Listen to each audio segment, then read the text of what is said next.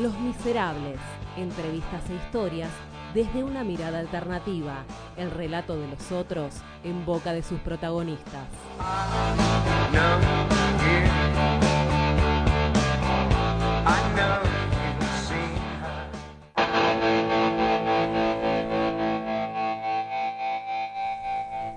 Seguimos en Fiesta Popular desde Radio Presente acá en el Ex Olimpo y Radio Asamblea si lo estás escuchando por la tarde. También puedes escucharnos de nuevo en Radio CAT y comunicarte con nosotros al 11 de 30 13 8878. Bien.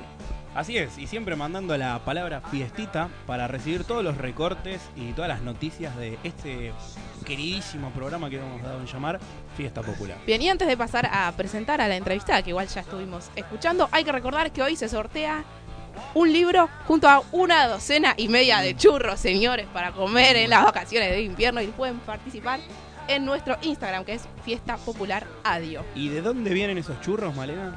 De la mejor churrería de Buenos Aires que queda cerca de mi casa y les mando un beso a todos los churreros de churrerías olleros. Listo, y ahora sí, volvemos. Bueno, estamos acá en la mesa con Candelaria Boto, a quien ya escucharon hace un ratito, pero la presentamos oficialmente porque, bueno, es licenciada en Economía, docente, activista feminista, participa en Vorterix, en Filo News y en Economía Feminista. Bueno, ¿cómo estás, Ahora me pongo seria, antes estaba boludeando. bien, muy bien, muchas gracias por la invitación. A vos. Tenías eh, referencias, ¿no? De esta radio, ya habías... Era columnista en el programa de Nos quemaron por brujas, teníamos una columna de economía feminita, así que sí, amo esta radio, me parece una de las más lindas.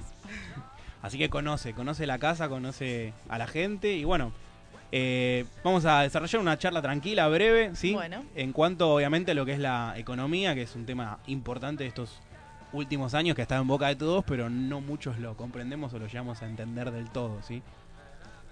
Bien, lo primero que queríamos saber es un cruce tuitero que hubo esta semana. A ver si podés poner un poco de claridad entre este intercambio entre Alberto Fernández y Nicolás Dujovne, ¿sí? Que no sabemos bien cuáles de los argumentos eran válidos, cuáles no, con qué quedarnos. Sí, un punto importante, además de la forma en que, en que tomó esta disputa, en el sentido de un hilo tuitero, ¿viste? Parece algo más de, la farándula que eh, propio de una campaña electoral, pero no es menor que el cruce haya sido entre los dichos de Alberto Fernández en una entrevista con Joaquín Morales Soladi, uno de los periodistas más reconocidos eh, dentro de lo que es eh, TN, Canal 13 y ese grupo, eh, y que la respuesta haya sido de eh, un funcionario, porque es el ministro de Hacienda, no es alguien que está en campaña electoral propiamente dicho, a través de este hilo de Twitter, con bastantes chicanas en el medio. Digo, durante la entrevista lo que lo que dijo Fernández fue reconocer tres problemas, que hablando de esta pesada herencia que se repite el relato tanto en 2015 como ahora en 2019. Bueno, decía, bueno, los problemas que dejó Cristina fue el déficit fiscal, fue una inflación del 25%, si tomamos la, inflación Congreso, porque en ese momento estaba intervenido el INDEC, em, entonces las mediciones eran paralelas. Y el cepo cambiario. Entonces lo que dice Fernández es, bueno, el problema fue la gestión de Macri en estos cuatro años y la herencia que se viene de cara a Argentina 2020. Y ahí hubo como un poco de... Eh, de sorpresa de, de, parte del entrevistador en Canal 13, como diciendo, bueno, los economistas, que es gracioso porque dicen los economistas que trajemos, traemos acá, dicen otra cosa. Y sí. Em, y después la respuesta que dijo Duhovne, igual, porque en la campaña electoral nada es tan cierto y nada es tan mentira. Em, la respuesta que le da Duhovne es una respuesta argumentada de, bueno, el déficit no es lo que vos dijiste, la inflación no habla de la inflación, porque la inflación es un tema con el cual no puede hablar este gobierno. Recordemos que el último dato es 55% de inflación anual. Eh, y bueno, nos dejaron las tarifas planchadas, el cepo cambiario y un montón de regulaciones que al levantarlas nos generaron un montón de problemas económicos. Que también es cierto, digo, pero es muy difícil, eh, sobre todo con ya un gobierno ejecutado, volver al discurso de la pesada herencia sino más bien, de hecho, en los discursos de campaña lo que se ve es como, bueno, sigamos en este camino para no volver al pasado. Pero digo, no hablan de economía porque no les conviene en general. Bien, eh, igual, como decís, no les conviene por la situación de la que está atravesando la gente, ¿sí? Básicamente, cuando uno se cruza con cualquier laburante, eh, en el día a día se da cuenta que no alcanza el sueldo, que no llega a fin de mes, que bueno, antes quizás podía haber un poquito para reservarse eh, y ahorrar y ahora, bueno, la capacidad de ahorro está disminuida. Eh, igual, a mí en esto de se revoleaban con pesadas herencias de un lado al otro, a mí lo que más me preocupaba, que quizás no se tocó tanto, es la pesada herencia que el gobierno que venga, eh, esperemos que no sea el actual, el gobierno que venga va a tener que heredar una pesada herencia con un Fondo Monetario Internacional, ¿sí? Algunos dijeron este es más bueno, es ma- tiene mayor corazón, este, trataron de santificarlo, de sacralizarlo, y no es así. Y es una deuda que va desembarcar también en septiembre, hay otro desembarco, eh, precisamente cuántos mi- mi- millones Bueno, son. ya llegó al, al país para el próximo gobierno, ya va a haber el 88% del préstamo total, o sea, queda muy poco de, de- de ingreso de dólares, así que es una situación muy compleja para, sea el gobierno que gane, de cara al 2020 o diciembre de 2019 ya va a ser complicado, en el sentido de que ahora hay un montón de herramientas, este veranito financiero, esta estabilidad que si bien subió un poco el dólar en estos últimos días, subió muy lentamente y es porque tiene un poder de fuego el central para controlar eso, que tienen fecha de expiración, digo, también eh, este... ¿Cuándo es la, la fecha de expiración? Las elecciones, Las- digo, muy concretamente, terminan en noviembre todas estas medidas. eh, entonces es muy complicado pensar en Argentina 2020. Todos los analistas sabemos que se viene una situación muy complicada y más allá de tirar pelotas de un lado para el otro, también hay que reconocer que hay un Fondo Monetario Internacional detrás, donde hay un poder que ejercen eh, muy, muy concreto y que lo van a ejercer, sea Fernández o sea Macri. Digo, la agenda viene del mismo lado porque ellos lo que quieren es que le devolvamos la plata, lo que quieren es intervenir nuestra agenda económica y eso ya está y ya existe. Entonces, me parece que un poco también en este buscarlo diferente, en el sentido de, bueno, con nuestros acreedores externos no, no hay muchas posibilidades de, de- de cambiar las cosas eh, y sí hay una, una idea clara de, bueno, qué políticas hay que hacer y a lo sumo de pedir, bueno, un aplazo en los pagos y demás. Eh, pero digo, hay una agenda muy centrada con Estados Unidos porque el Fondo Monetario Internacional, en este momento que por ahí no pasaba en el 2001, o sea, con nuestro antecedente, es que mayoritariamente el peso, el voto, el, poder de veto lo tiene Estados Unidos. Entonces también hay un apoyo muy explícito desde el gobierno de Estados Unidos hacia la Argentina y es un apoyo explícito que también hay que pensarlo en términos regionales con el apoyo de Trump a Bolsonaro, de Trump a Macri. Digo, hay una agenda que yo sé que nosotros nos centramos mucho, pensamos que Argentina es el centro del mundo, Argentina está en el culo del mundo en realidad, eh, y hay una agenda que tiene que ver con algo mucho más regional, entonces las posibilidades de libertad de acción con el Fondo Monetario no son tan amplias. ¿Y cómo deja esto eh, el panorama, no? Para eh, quien reciba a el país, digamos. ¿Se puede cortar la relación con el FMI tan fácilmente? ¿Qué implica Bueno, es una de las propuestas del Frente de Izquierda, de hecho, cortar con el Fondo Monetario Internacional, son el- la única plataforma que lo propone, pero de hecho yo me he juntado, Esteban Mercante escribió un libro hace poco que se llama Salir del Fondo, eh, y yo me junté con él, estuve investigando mucho sobre el Fondo Monetario porque me preocupa realmente, eh, sobre las posibilidades de, eh, de no pagarlo, a, a través de ciertas responsabilidades por la responsabilidad del acreedor. Hubo dos firmas con el Fondo Monetario Internacional el año pasado y en la segunda firma estaba muy claro que la situación de Argentina económica no iba no se podía solventar ese pago. O sea que es como que yo le preste plata a alguien que sé que no me va a poder devolver. Entonces después voy y le exijo que me devuelva y no me va a poder devolver. Yo ya sabía que no me iba a poder devolver. Y además de que la tasa de interés se supone que representa el pago de ese riesgo. Entonces vos en realidad ya estás pagando el riesgo de que no lo vas a poder devolver. Digo, hay justificaciones en términos racionales y en términos económicos, pero después hay poderes políticos. Si vos cortás con el Fondo Monetario Internacional, Internacional o cortás con quien sea que sea tu acreedor, lo que va a pasar es que nadie más te va a prestar plata. Lo que va a pasar es que se te va a generar un problema con todo el, el mundo financiero de acá que creció muchísimo en estos años, de 2015 a 2019. Entonces también plantear cortar con el Fondo Monetario no es joda y por eso el, Frente de Izquierda no solo plantea cortar con el Fondo Monetario, sino también nacionalizar la banca, digo, un montón de medidas que tienen que hacerse eh, porque estás en la lona, no es que vos cortás y no pasa nada. Ah, no, porque si vos cortás con el fondo, el préstamo a Argentina es el 60% del total de deuda que tiene el Fondo Monetario. Si Argentina no le paga, se funde el Fondo Monetario. No, no, no es menor, Bueno, digo, no es chiste. Entonces le hacemos un bien a la humanidad fundiendo el fondo, básicamente. Eh, sí, nada es gratis, ¿viste? Como tenés que estar preparado para hacerlo. Yo era la discusión que tenía con Esteban, como, no o sea, vos decís, yo lo apoyo, pero hay que estar preparados para un plan de contingencia porque esto no es menor. El fondo no te va a decir, ah, bueno, está bien, no, no, no me pagues, no pasa nada. Básicamente es lo que están haciendo es tenernos de rehén a futuro, digamos, porque vos decís que no tenemos fondos como para pagarlo, pero de alguna forma hay que pagarlo. Si no lo pagás, bueno, sos rehén nuestro.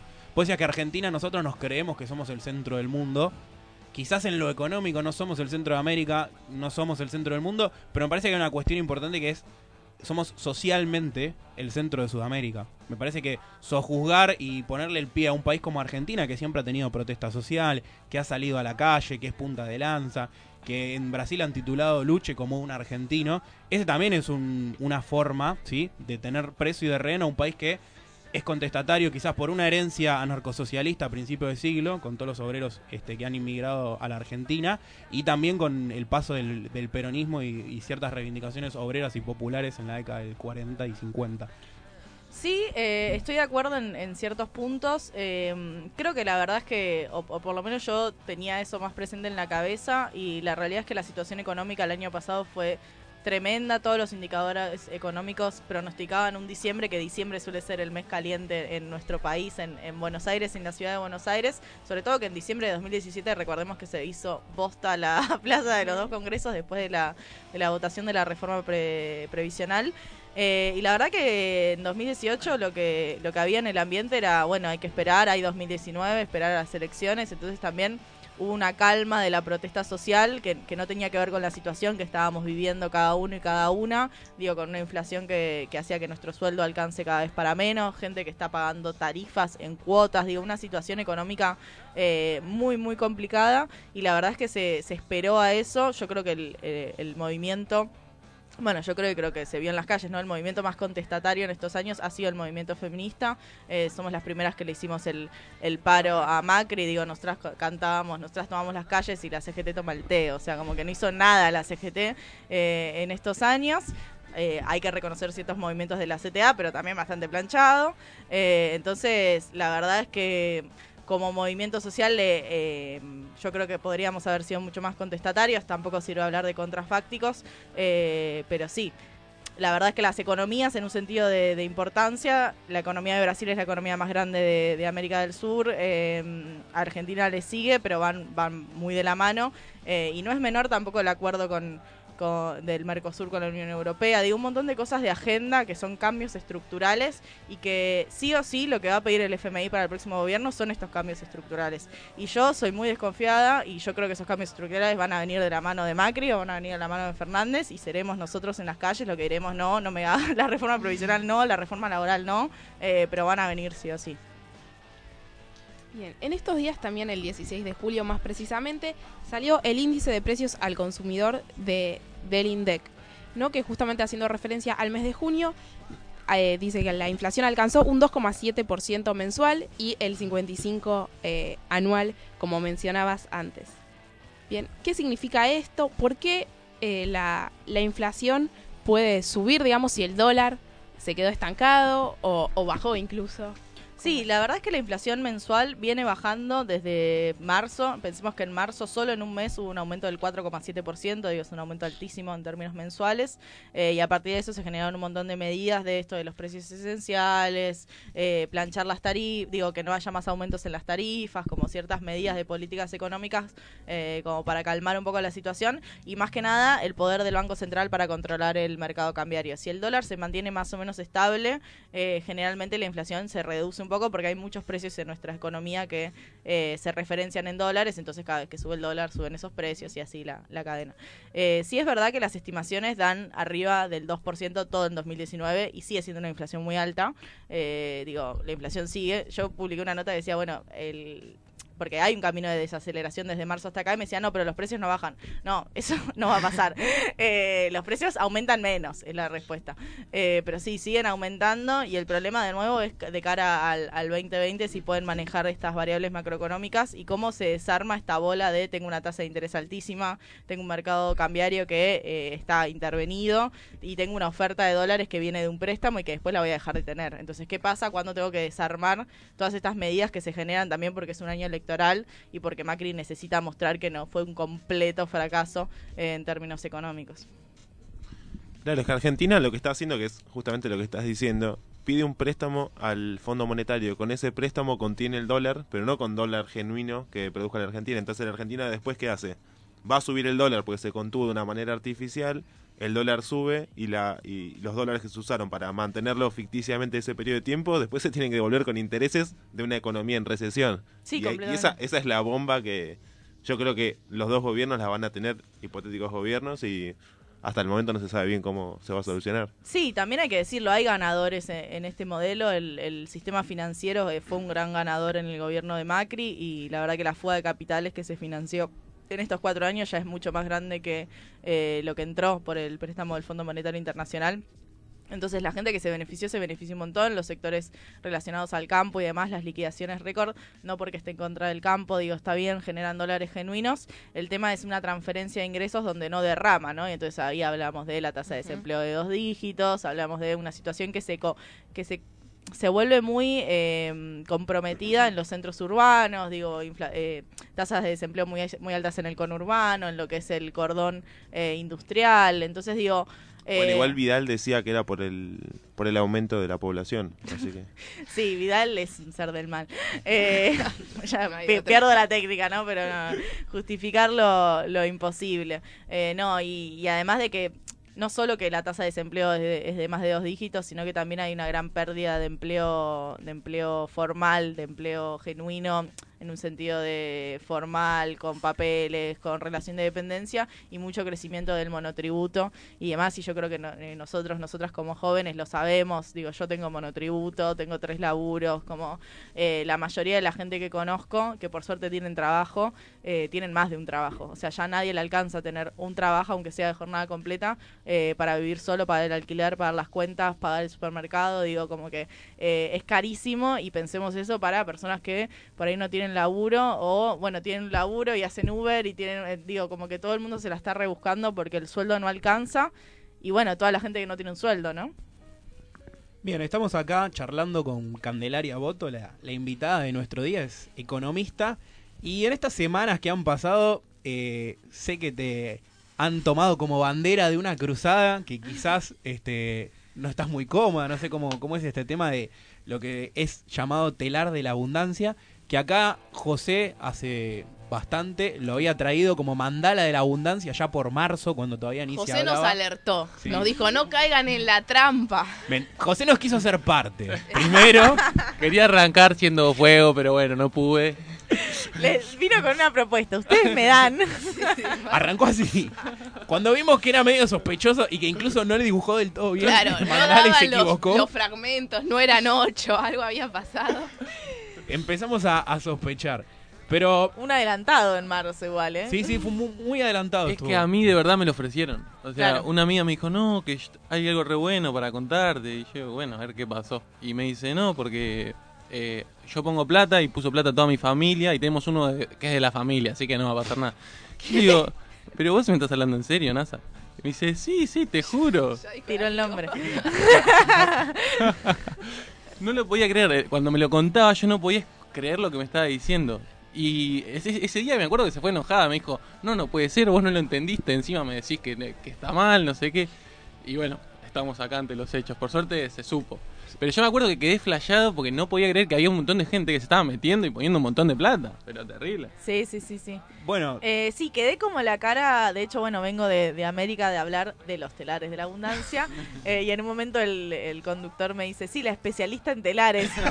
y yo me quedé como, no sé en qué momento de mi vida me convertí en especialista eh, de telares. Yo estoy en la universidad, no sé, quería otra años cosa de de, mi estudio. vida. Eh, pero sí, yo creo que por economista y porque también los telares de la abundancia en esta, en esta edición 2019 tienen mucho que ver con, con el discurso que, que- busca ser feminista y demás. Entonces, como soy economista y feminista, medio que, que entré en esa. Eh, y porque también hubo desde el lado del feminismo, incluso con referentes feministas, dichos un poco ambiguos. Entonces. eh, para mí es muy importante, no por, por tener una visión punitivista de la gente que ya está metida, porque yo entiendo que la gente que está ahí puso los ahorros y lo que sea, también uno cree lo que, lo que puede y hace lo que puede. Me parece importante alertar a, a las mujeres y a las personas para que no entren más. Digo, como que nadie más como- entre a esa secta. es medio como el FMI, digamos. Entrás y después no puedes salir y... Después no podés salir y las que salen, eh, de hecho una chica me escribió la otra vez y me dice, no, yo lo hice y la verdad que mis amigas no cobraron y yo nunca había pensado que, que había sido mi culpa, ahora me siento medio culpable, las voy a invitar a cenar. Bueno, sí, invitarlas a cenar. Eh, pero está, está bueno reconocerlo, idealmente, digo, cuál sería la solución ideal y que se desarmen, digo, que les devuelvan la plata a la gente y, y que vaya para atrás el hilo. Eh, pero bueno, la gente cuando, cuando se pone con plata, viste, de repente le agarra la... Se, se corporiza un capitalista nefasto y bueno, ahí está. Puede el tener, problema. Puede tener que ver un poco esto con la crisis económica que estamos transitando. Hemos escuchado, he escuchado gente en la radio y demás medios que recuerdan este tipo de estafas piramidales en el 2001. Después quedó como aquietado y ahora otra vez vuelve a salir en un momento de crisis. ¿Puede llegar a tener que ver esto? Sí, yo creo que también, eh, primero que hay una falta de educación financiera tremenda en creer que puede haber una rentabilidad tan alta en tan corto tiempo, pero también es verdad que en épocas de crisis económicas es más fácil vender esperanza, porque digo, ah, no es, no es casualidad que resurja con tanta fuerza entre las mujeres, somos las que tenemos la tasa más alta de desempleo, de precarización laboral, menores ingresos, digo, ante una falta de oportunidades reales en el mercado laboral y la mayoría de las personas no accedemos a instrumentos financieros, no los conocemos, entonces, digo, es lo que hay también en muchos casos, ¿no? Porque si vos no conseguís laburo, sistemáticamente no conseguís laburo, tenés el laburo de tu hogar, tenés cuentas que pagar y todo, y te, te- ofrecen esto, pues si no parece que es estúpida la persona que entra. Y no, digo, te ofrecen esto que es una solución. Entonces es obvio que, entras, porque digo, no solo ves gente que cobró, ves tu vecina que cobró, que se pudo pagar la ladera, que pudo pagar esto, que se fue de viaje, lo que sea, y vos decís, bueno, yo también lo quiero. Y es lógico quererlo, digo, el problema no está ahí. El problema es que este sistema no genera oportunidades reales, entonces obvio, florecen las estafas porque es lo que hay. Y ahora eh, voy a preguntarte un poco en relación al 22 de julio, ¿sí? Que eh, también en estos días fue eh, el Día Internacional del Trabajo Doméstico. Entonces, lo primero eh, que quiero pedirte que expliques es la famosa frase, esto que llaman amor es trabajo, no pago. También haciendo referencia justamente a esta situación eh, en particular de las mujeres. Sí. eh, Eh, es un día que se festeja desde 1986. eh, es importante, ¿por qué? Porque justamente lo que busca es visibilizar en un día un trabajo que se hace todos los días. Eh, de hecho, bueno, estamos acá en la radio, alguien vino, acomodó esto, puso las sillas, digo, todo ese trabajo que eh, tenemos a la productora del otro lado, digo, hay mucho trabajo que no se ve, que no se escucha, que no, que no es visible, pero que es necesario y que solventa todo lo que se ve, se escucha eh, y, llega al mercado. Ese es un poco el espíritu, digo, tenemos que, es necesario un montón de tareas, yo lo llamo mise en por la cocina, pero eh, son las tareas de soporte, las tareas grises que hacen necesario todo el trabajo que hizo Residente antes de que llegue Ricky Martin, todos esos trabajos necesarios, pero que no son visibles y que después otro se lleva el crédito. Bueno, en este en este sistema lo que pasa es que los créditos se los suelen llevar los varones y las mujeres quedamos relegadas en el hogar haciendo estas tareas que son repetitivas, que son todo el tiempo, digo, cualquier persona que sea madre o tenga personas a cargo lo sabe. Eh, digo, para comer necesitas poner la mesa, lavar los platos, hacer las compras, cocinar, digo, un montón de tareas que se repiten constantemente, que requieren tiempo, requieren esfuerzo y que no tienen un reconocimiento monetario y no solo no tienen un reconocimiento monetario, sino que no tienen un reconocimiento social. Eh, digo, todavía se escucha el no trabaja, coma, es ama de casa. Eh, entonces, reconocer ese trabajo y también me parecía, o me parece, sobre todo ahora en, en esta nueva ola feminista o, o con este resurgimiento, hablar de, bueno, quiénes sí cobran por este trabajo, Las empleadas domésticas, que son el sector que tiene uno de los sueldos promedio más bajos de la economía, eh, una tasa de informalidad enorme. Entonces, digo, también cuando le ponemos un precio, le ponemos un precio que habla justamente del reconocimiento social que le damos. Bien, ¿y cuál crees vos que son las estructuras que nos quedan por deconstruir tanto a nivel hogareño o doméstico, pero también eh, pensando en las políticas públicas y a nivel estatal? Eh, la realidad es que en este mundo hay una distribución asimétrica de ese trabajo del hogar. Los varones que participan suelen eh, hacer lo que se conoce como el ayuda en la casa. Eh, de hecho, yo tengo amigas que, que me han dicho, no, no, es un amor, él eh, ayuda, Colabora. colabora, colabora. No, no colabora, está haciendo su parte del trabajo, o sea, él también ensucia. Eh, todos trabajamos hoy en día, ¿no? En este mundo tan precarizado tenemos más de un trabajo y encima nos tenemos que hacer cargo del hogar.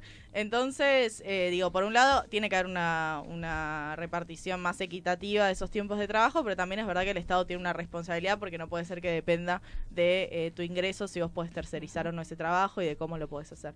Entonces, es muy importante hablar de guarderías en los espacios de cuidado, guarderías públicas, espacios de cuidado para adultos mayores, eh, mejores centros de atención para las personas enfermas, digo, todo lo que tenga que ver con ese trabajo que lo pueda hacer el Estado, no solo para eh, disminuir el trabajo doméstico no remunerado que recae en las mujeres, sino también para profesionalizar ese trabajo, porque si es el Estado el que contrata, puede contratar no solo mujeres, sino contratar mujeres y varones y hacerlo profesionalmente.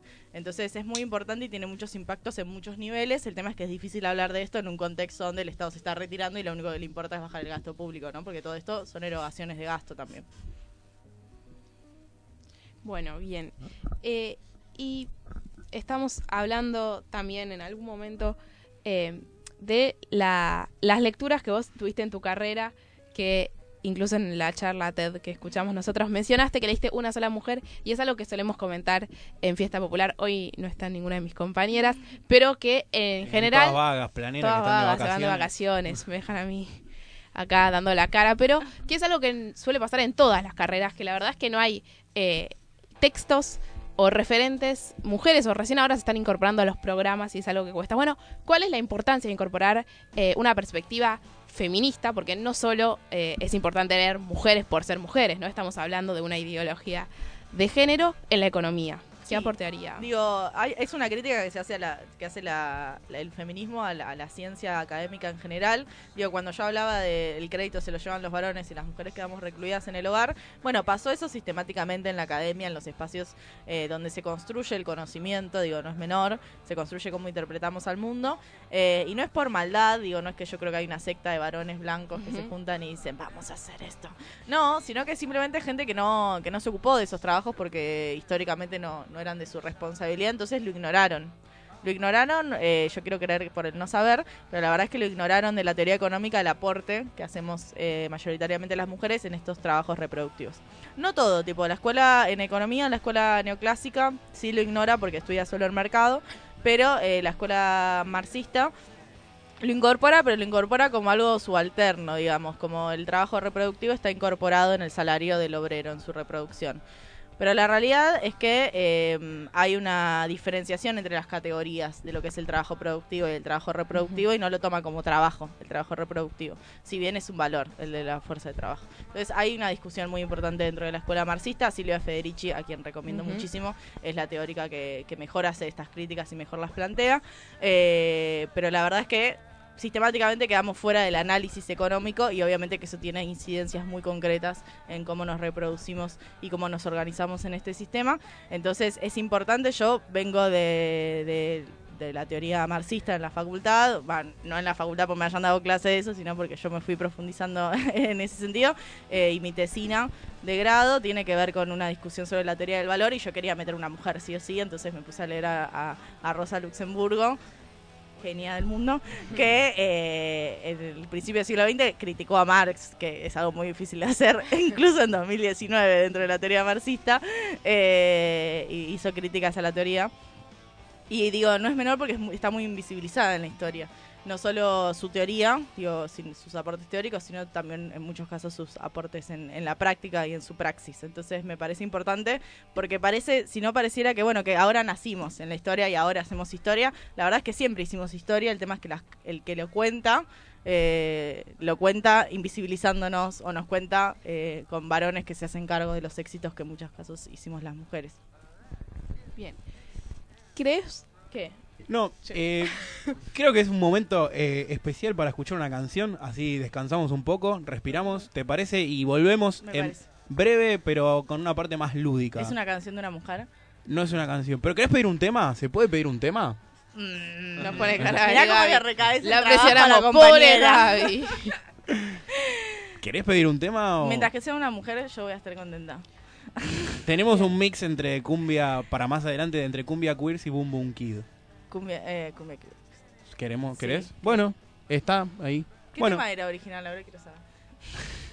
eh, el tema original era... A- la- matador. Hablaba de una mujer, era Rosa. Bueno, vamos entonces con boom boom kid y cumbia queers.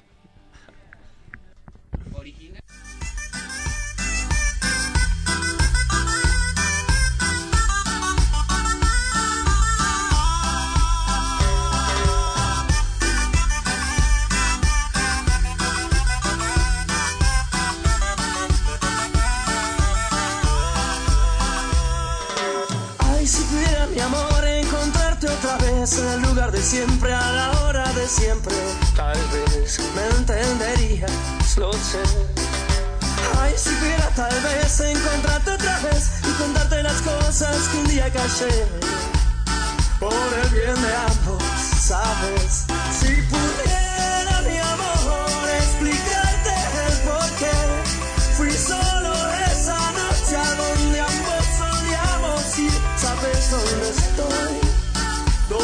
estoy ahora. Tal vez.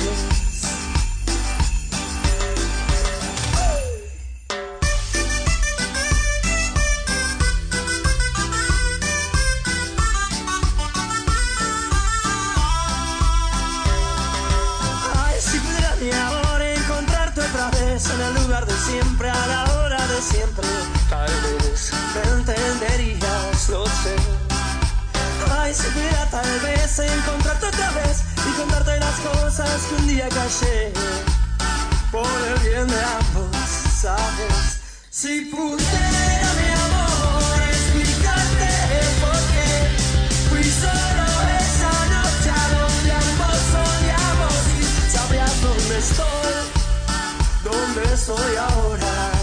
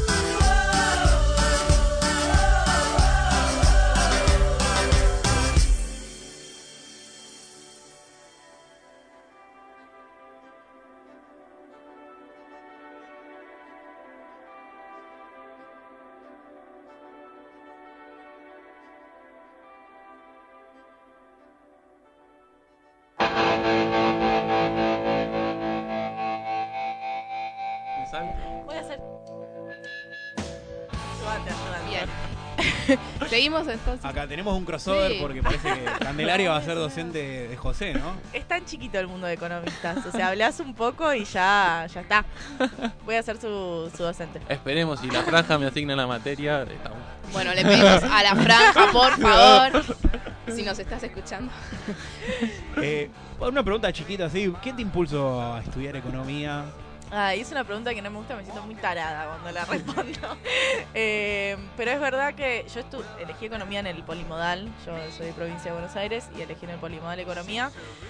Y sentía, me gustaba mucho la historia y me gustaban los números, tenía facilidad con matemática y, los números y me pareció una buena combinación. Y después tengo la pregunta, como, sí, pensaba que iba a cambiar el mundo, sí, pensaba que iba a cambiar el mundo. Tenía 18 años, loco, déjenme en paz.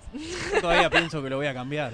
No sé, ya a los año que vos. 27, o sea, casi 10 años después digo, y no era tan fácil como pensaba, no es que estudias una carrera y cambias el mundo. Fuiste parte, yo tengo la misma edad que vos, tenemos 27 ambos. ¿En qué mes naciste? Diciembre. Ah, no, septiembre yo. ¿Fuiste parte de, de la moda flogger? Llegué ta- llegamos tarde, digamos, digamos todo, llegamos tarde. Digo, Como si cuando yo era flogger. No, pero vos cuántos años tenés. En séptimo grado, eh, José bueno, por eso, yo cuando, cuando existían los floggers, yo ya tenía 18, 19 años, ya era otra movida. ¿Pero cuánto? Cuando estaban los yo- estábamos... 2006, estábamos en- en segundo año. No, pero en 2006 no estaba Cumbio, Cumbio llegó más tarde. Do- 2009, es verdad, sí, tenía razón. la moda del Sí. flequillito al Séptimo costado, grado. sí la usaba, pero Yo no tenía existía la rubio. palabra flogger. Tipo, no ¿Tenía nos Fotolog? decíamos flogger, sí, obvio ¿Cómo que era? tenía Fotolog. No, eso fue cerrado, obviamente, o sea, es inencontrable. No, ni me acuerdo el nombre, pero un nombre falopa, obvio. Chupín, chupín. No, no, no, algún nombre, yo era medio emo igual, viste, como que no era flogger así alegre, sino que me, me pintaba, claro, eh, escuchaba música así toda medio triste y era un, algún nombre así profundo, viste, como... Evanescence, ¿no? Era... Sí, Linkin Park, toda esa movida. Sí, me encantaba. Medio emo, sí, sí. Bien, bueno, vamos a preguntarte ahora por algo que nos encantó a todos. De hecho, creo que lo hicimos acá el aire o si no fuera del aire en alguna tanda, que es el raulómetro. Para los oyentes que están ahí. Es Qué un bueno. hermoso test que pueden hacer online, búsquenlo en este momento.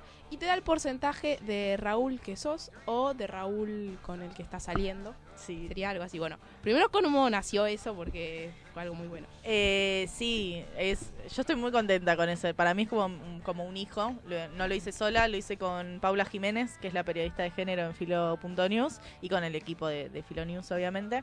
Eh, y fue un laburazo de, eh, porque el cuestionario lo hicimos todas nosotras. Eh, y la idea era esta, íbamos a hacer un especial para el 8 de marzo, íbamos a inaugurar la sección de género en Filo News, entonces eh, habíamos hecho un montón de notas, de hecho hay un video sobre el cupo laboral eh, travesti trans, donde entrevistamos a Flor Guimaraes, digo, un montón de contenido armamos, que está buenísimo. Parte de esta radio también, Flor Parte de Guimaraes. esta radio y, y genia referente del feminismo en Argentina. Eh, pero más allá de todo el contenido que teníamos, que tenía que ver con el feminismo y que era más orientado hacia las feministas, eh, decíamos como, bueno, ¿cómo, ¿qué hacemos para los varones en este día? Digo, que cuál es el- lo que nos pedían era, bueno, hagamos algo para los varones que nadie va a estar mirando, que digo, los varones no saben qué hacer el 8 de marzo. Entonces, eh, con Paul, los dos está- las dos estábamos de acuerdo en que no queríamos que vayan a la marcha y no queríamos que hablen de feminismo, que el rol de los varones era repreguntarse justamente cuál es dónde están parados, digo, porque también pasaron muchas cosas en este año, entonces hay muchas situaciones grises donde no se sabe, digo, porque también no es que hay maldad, sino que hay acostumbramiento y hay aprendizajes que son sociales y culturales. Entonces la idea era, bueno, repreguntarse un poco cómo ellos actuaban ante situaciones concretas y a partir de eso salió el Raulómetro.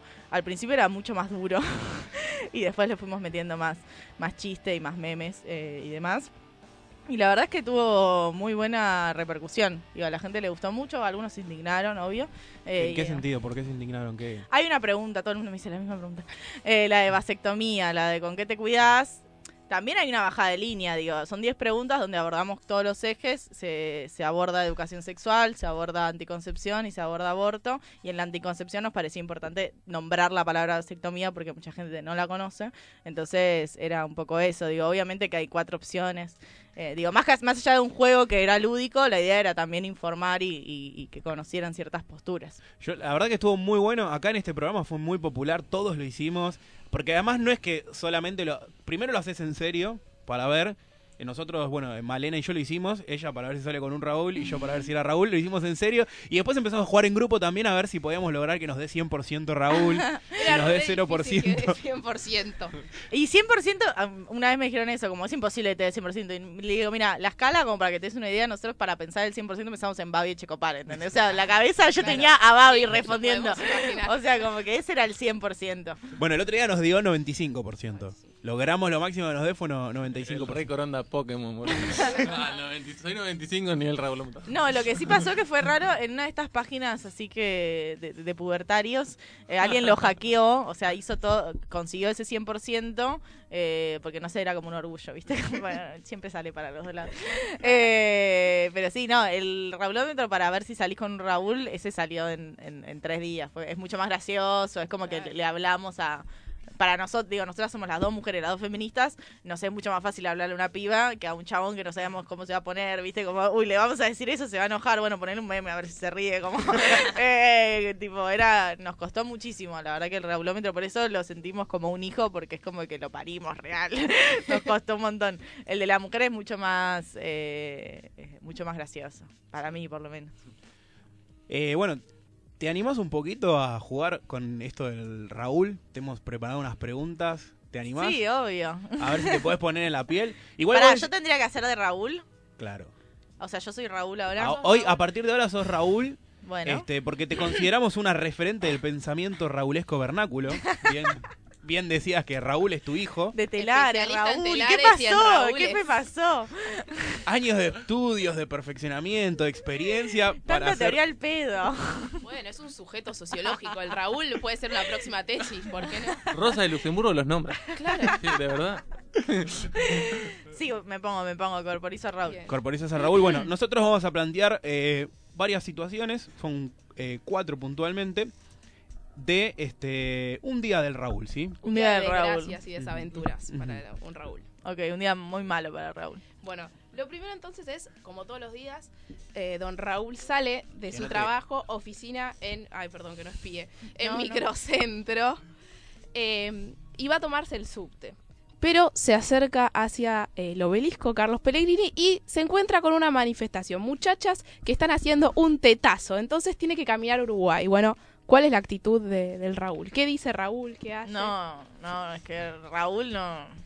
Por un lado se excita porque ve tetas y es como que no, no puede evitarlo. Ve tetas y como una contradicción la agarra porque ve tetas y se excita, pero por otro lado ve tetas que, que están en protesta. Entonces como que no entiende qué hacer. Para mí la agarra como un cortocircuito, ¿viste? De hecho pasó en el tetazo porque había todo un cordón de chabones que estaban ahí como... Tetas, gratis. Eh, gratis, tetas en vivo. Eh, y después, bueno, y, y a la vez indignados, porque era como, como, pero no me dejan estar. Y no, chabón, te estás pajeando, o sea, no es la idea de la protesta. Eh, la idea es que dejes de sexualizar los pechos, loco. y no, lo- no lo entendían, así que yo creo que lo agarra ahí como un mini ACB. Bueno, va ahí con un cortocircuito, toma el subte y bueno, luego de todos los infortunios sucedidos, llega este, perdón, después de todos los infortunios y de su arduo día laboral, que se vio entorpecido obviamente por el tetazo, arriba a la cancha de fútbol 5 para el clásico partido de los jueves con los amigos de siempre. A veces. Este aquí que se encuentra que la cancha no está disponible este jueves. No. ¿Por qué? Porque hay un nuevo grupo, ¿sí? De mujeres que está jugando un torneo de fútbol No femenino. se puede, así no se puede. No se puede. Están en todos lados, además, ¿viste? Porque les pasa eso, como que están en todos lados. Están no en el obelisco, nada. no se puede hacer nada. No puedes mirar tetas en paz, no puedes ir a jugar al fútbol con los pibes, no puedes hacer nada. No, No. Están resarpadas. Tienen que volver a la casa, eso pasa. Que vayan a Están la- desacatadas. Al final el feminismo era como el machismo, pero al revés. Claro, dicen, ahora yo no puedo hacer nada, no puedo hacer nada, estoy completamente limitado, no me dejan trabajar, no me dejan jugar al fútbol. ¿Cuál es mi lugar en el mundo? Se pregunta Raúl. queda relegado para otros espacios. ¿Qué tendrá que hacer el Raúl entonces? No puede jugar, tendrá que volver a su casa, ¿no, Male? Y sí, un poco refunfuneando, va, agarra el auto, porque Raúl se mueve en auto porque es un hombre, un auto bien, un grande, un auto, auto grande, grande, un auto Ahí va, grande. Toca una bocinita, pum, estaciona en su garage, sube a su casa, abre la puerta y se encuentra con que están sus hijos, ahí tiene dos hijos, familia tipo, y le dice, no, mamá se fue, se fue a comer con sus amigas, ¿Qué? queremos comer, ¿qué hace Raúl? No, pero pero no, o sea, la mujer de Raúl no puede irse a comer con las amigas. No puede. Ese es el feminismo, le llenó la cabeza. No, no, no, ese, ese Raúl, pobre, pobre Raúl, eh, no entiende qué está pasando en el mundo, no sabe qué hacer. Es como los Simpsons cuando Marge está en el hospital, no sabe qué hacer. No tiene ni idea de qué es lo que hay que hacer. No, yo creo que si es familia tipo, tiene hijo o hija, así que la hija se ocupa. No, no hay chance, Raúl no sabe qué hacer, o sea, realmente no sabe. No, No. habíamos caído en ese detalle que... Familia tipo, ahí está la hija haciéndose cargo de ese trabajo, olvídate. Muy bien, es más Raúl de... Tiene el Raúl metido un poco. No, sí, Eso los no lo conozco, los conozco. no se nos había ocurrido esa respuesta. No, no, la caga pedos a la hija, ¿cómo le hiciste la comida? No, olvídate. Bien, la acaba pedos a la hija mientras que hace típico Raúl Classic, se sienta en el sillón, Refunfuneando, está refunfuneando. obvio, se va a agarrar una, una lata de cerveza, la va a abrir, va a prender el televisor, ¿Qué cerveza? eh, ay no sé, cerveza Raúl, alguien que ¿Cuál es la cerveza de Raúl? Una cer- para mí cerveza negra, voy a tirar esta, no sé. cerveza negra. Solo porque a mí no me gusta. la negra. Es refinada. Pa- Para mí agarra una, una Quilmes, una, ¿Una Brahma. Quilmes? Brahma, Brahma. Brahma. Brahma. Brahma. O es- no, es Snyder, es Snyder. ¿Cerveza de aliade cuál sería? Cerveza de aliada. De aliade. Artesanal cerveza IPA. artesanal, Eh, cerveza olvídate, artesanal. olvídate artesanal IPA. Ahí, hay- un sesgo de clase, ¿no? No, no, no, no estoy de acuerdo. muy palermitano, muy palermitano. Bien, entonces agarra su cerveza Raúl, toma el control remoto, ¡pum! Dice, bueno, ¿quién no me va a defraudar? ¿Quién es referente claramente de todos los Raúles del mundo unidos presentes? El señor Eduardo Feynman.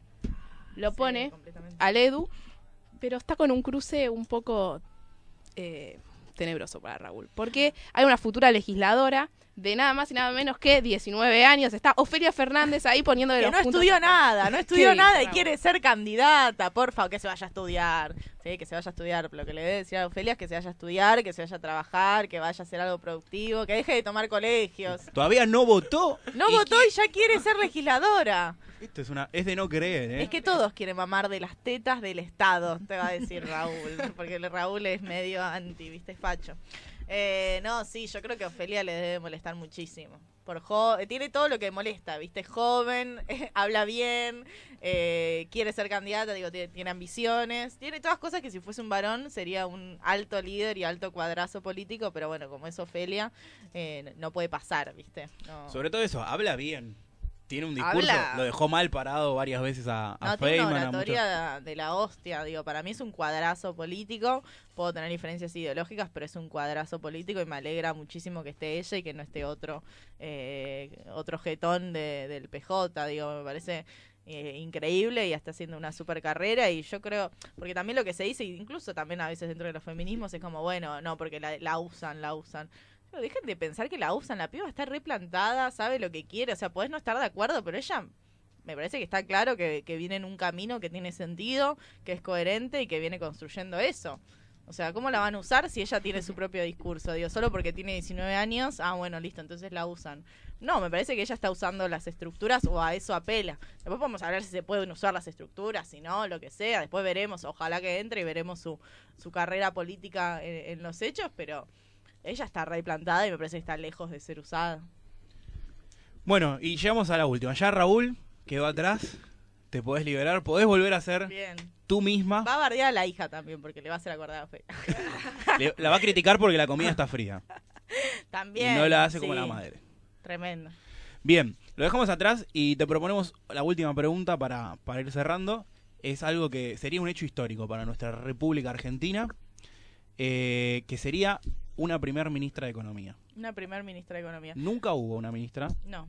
de Economía. Tuvo Marcó del Pont en el Banco Central, eh, que es una mina con, una con mucha carrera, eh, muy bardeada, muy Mm. bastardeada. Digo, las mujeres en la economía nos, nos suelen bastardear bastante. Está el caso de Delfina Rossi también, que es otra eh, Hemos entrevistado a, a Delfina también. Eh, es otra economista muy preparada, muy muy formada académicamente eh, y también muy bastardeada porque encima la hija de...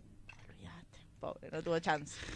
Bueno, en un, en un eventual triunfo de Daniel Scioli en 2015, eh, Silvina Batakis, que era la, Ah, Silvina la Batakis, ministra de Scioli en la provincia de Buenos Aires, hubiera sido la, la ministra de la Economía. ministra de Economía, así que bueno, estuvo a un punto. Sí, Bueno, el 10 de diciembre de eh, Economía. gana alguien del campo popular, del centro hacia la izquierda, este Sí, Fernández. Decir centro izquierda, pero bueno, te la voy a dejar pasar.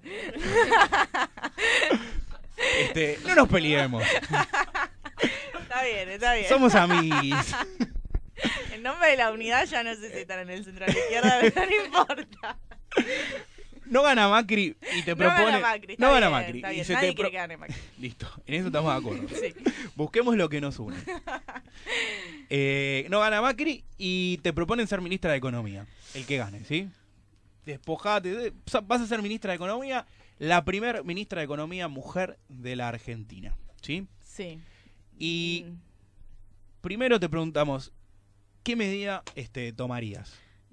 Perdón, yo sé que es una respuesta poco simpática, pero mm, realmente a partir de, de este camino que yo te decía, bueno, a los 18 años quería cambiar el mundo y ahora me, me di cuenta que era más difícil, creo que, y, y por eso también me corrí del- de, de la mil- militancia partidaria, eh, creo que es muy difícil en este mundo y en un sentido de un cambio en el orden internacional, lo que viene pasando en Estados Unidos con Trump, Brasil, eh, Bolsonaro, ahora eh, Inglaterra con, con este nefasto eh, primer ministro. Eh, creo que hay un cambio en el orden y, y realmente cada vez soy, soy más escéptica de creer que, que hay transformaciones sociales que se puedan hacer desde el Estado. Obviamente reivindico y apoyo a, a- en lo personal al Frente de Izquierda, pero yo voto en la provincia de Buenos Aires y voy a votar a Axel para gobernador, con todas las contradicciones, voy a meter una tijera a estas elecciones tremendas. No sería ministra de, de Economía de este gobierno porque creo que sea quien sea va a venir a ajustar y va a, hacer eso y yo no estaría dispuesta a corporizarlo. Sí creo que como agenda de género y a lo que creo que apuntaba tu pregunta, eh, generaría políticas en un sentido de inclusión feminista que potencie el trabajo de las mujeres, que permita que el Estado se haga cargo de, estos tra- de estas tareas de cuidado, digo, con una, con una planificación mucho más eh, en este sentido y pensando en los problemas que se vienen, como es futuro del trabajo, cambio ambiental eh, y problemas de género, que son los problemas que se vienen hablando. Eh, así que creo que iría por ese lado, pero no, no sería ministra de, de Economía. Bien. Eh, me mataste la, de- la- Ay, perdón, no. Bueno, la segunda pregunta. Nah. Bueno, ponele, gana el Frente de Izquierda, No, sos ministra de Economía. El, el mejor escenario, te planteo. O el nuevo más, no sé. No, no, no, frente de izquierda, frente de izquierda. El frente Frente de izquierda unidad. este, te- gana las elecciones y tenés que nombrar a alguna de las personas que integran el micro de fiesta popular en tu equipo. ¿Ves? El micro de fiesta popular, que es el logo de nuestro programa, tiene varias personalidades. Esto es una pregunta que hacemos siempre de acuerdo a la persona que invitamos. Eh, les nombro y les recuerdo a los oyentes quienes están en el micro. Están Perón Alfonsín, Mariana Walsh, Norita Cortiñas, el Indio Solari, Mercedes Sosa, Diana Zacayán, Diego Maradona, Rodolfo Walsh, el Che Guevara y Evita. De todas esas personas, ¿quién Diana te gustaría? Zacayán. Pero no solo, pero no solo por, por una cuestión de, de feminismo y de construcción, sino porque realmente ella fue la que impulsó la ley de cupo laboral trans. O sea, tiene experiencia en las políticas públicas de verdad. O sea, es una mina que le ha puesto el cuerpo eh, a esa lucha y que sabe, sabe lo que hay que hacer, así que no lo dudo ni un segundo. Segunda opción, Norita. Bien. Bueno, Norita bien, tiene no todos los compromisos. Norita va a estar ahí igual. Sigue Norita va a estar sumando- ahí igual. Sigue sumando todo, todo la elige. No, Norita es increíble. Yo la, la- la entrevisté una vez y me dijo, llámame, pues la tenés que llamar por teléfono, y me dice, llámame después de las 12 que vuelva a mi casa. ¿Qué? Tipo, señora, por favor cuídese, la necesitamos. Como, no vaya a todas, como no puede ir a todas, sino ella va a todas. Nosotros la otra vez estuvimos en la presentación de- del libro que escribió Pablo Melicchio, que es un este, psicoanalista, escribió un libro con ella, tuvo unas entrevistas, y estuvimos con ella y se quedó en la condujo la presentación del libro, se quedó firmando dedicatorias personalizadas y se que- quedó más o menos hasta que era como hasta las 11, 12 de la noche y se tenía que levantar a las 4 de la mañana para viajar en avión a otro lugar. Entonces nosotros le dijimos, eh, Norita, estás en todos lados. Y Norita dijo la mejor respuesta del mundo. No, querida, no estoy en todos lados. Estoy en donde hay injusticias. Ay, por favor, yo te Así juro, que- me la dicen y me pongo la piel de gallina porque yo la amo, me parece una referente, pero además como de práctica política, tiene esto, ella vive de, de luchar y está en todos los espacios de lucha y de hecho en, en económicas hay una materia que es de derechos humanos y ella va todos los cuatrimestres, a- va y da, no da una clase, pero va y la entrevistan y demás y es como un... un- su vida es eso y, y me parece que hay que aprender un poco eh, de, de mujeres eh, como ella, ¿no? Así es. Eh, dos particularidades en la elección, Sí. recalco, nosotros hemos así una estadística. Norita Cortiñas eh, es una de las más elegidas por todos los invitados que han pasado por este programa. Y Diana Zacayán, después de un año de programa, un año y unos meses, la eligieron por primera vez la semana pasada. Mirá, ¿quién la eligió? Eh, entrevistamos a eh, una de las evitas de Evita el Macrismo, Ah, que ok. to- tomaste, sí, conocías sí, sí, este movimiento, bueno, eh, ah, hicieron una manifestación este, frente a la CGC, CG, CGT. CGT este jueves, y bueno, entrevistamos a una de las que caracteriza a Evita y eligió a, a Diana Zacayán. Así que sos la este, segunda persona que elige a, a Diana. Bien, está bien reivindicada. Mucha gente nos ha preguntado quién es de los entrevistados que hemos tenido. Qué doloroso. Du- duele, pero está bien porque este se va conociendo, se Sí, va es importante visibilizarla porque además es, es eh, a partir de, bueno, ella fue asesinada y a partir de- del juicio por su asesinato eh, fue el primer fallo donde se habló o, o se intenta impulsar esto que sea un travesticidio, ¿no? Como un crimen social, como existen los femicidios, también hay que hablar de las injusticias específicas que sufre el colectivo travesti trans. Eh, bueno, yo creo que Flor lo, en su programa de Furia Traba lo, lo debe traer todo el tiempo, pero hay que darles un lugar y creo que es nuestra responsabilidad como feministas también. Bueno, hemos llegado hasta acá. ¿La pasaste bien? La pasé muy bien, sí, la pasé muy bien. Perdón por venir tan maquillada, me veo en el reflejo y estoy como modo ok. Eh, me da un poco de vergüenza ahora, pero no, sí, la pasé muy bien. La- gracias por permitirme la flexibilidad de venir antes. Por favor, con una invitada de esta talla, de esta eh, magnitud, de esta altura que fue la que pasó por el aire de fiesta popular, la señorita Candelaria Boto, ¿sí? Economista, ¿sí? Vale, no sé si querés agregar algo más, alguno de mis compañeros. Bueno, entonces la saludamos, la despedimos. bueno, los despido a ustedes. Ustedes siguen con el programa, me imagino. Sí, sí, sí, por un ratito más. Te agradecemos infinitamente y ahora Muchas sí, gracias. vamos a escuchar a Luca Prodan diciendo quiero Está dinero. bien, Luca, lo queremos. quiero dinero.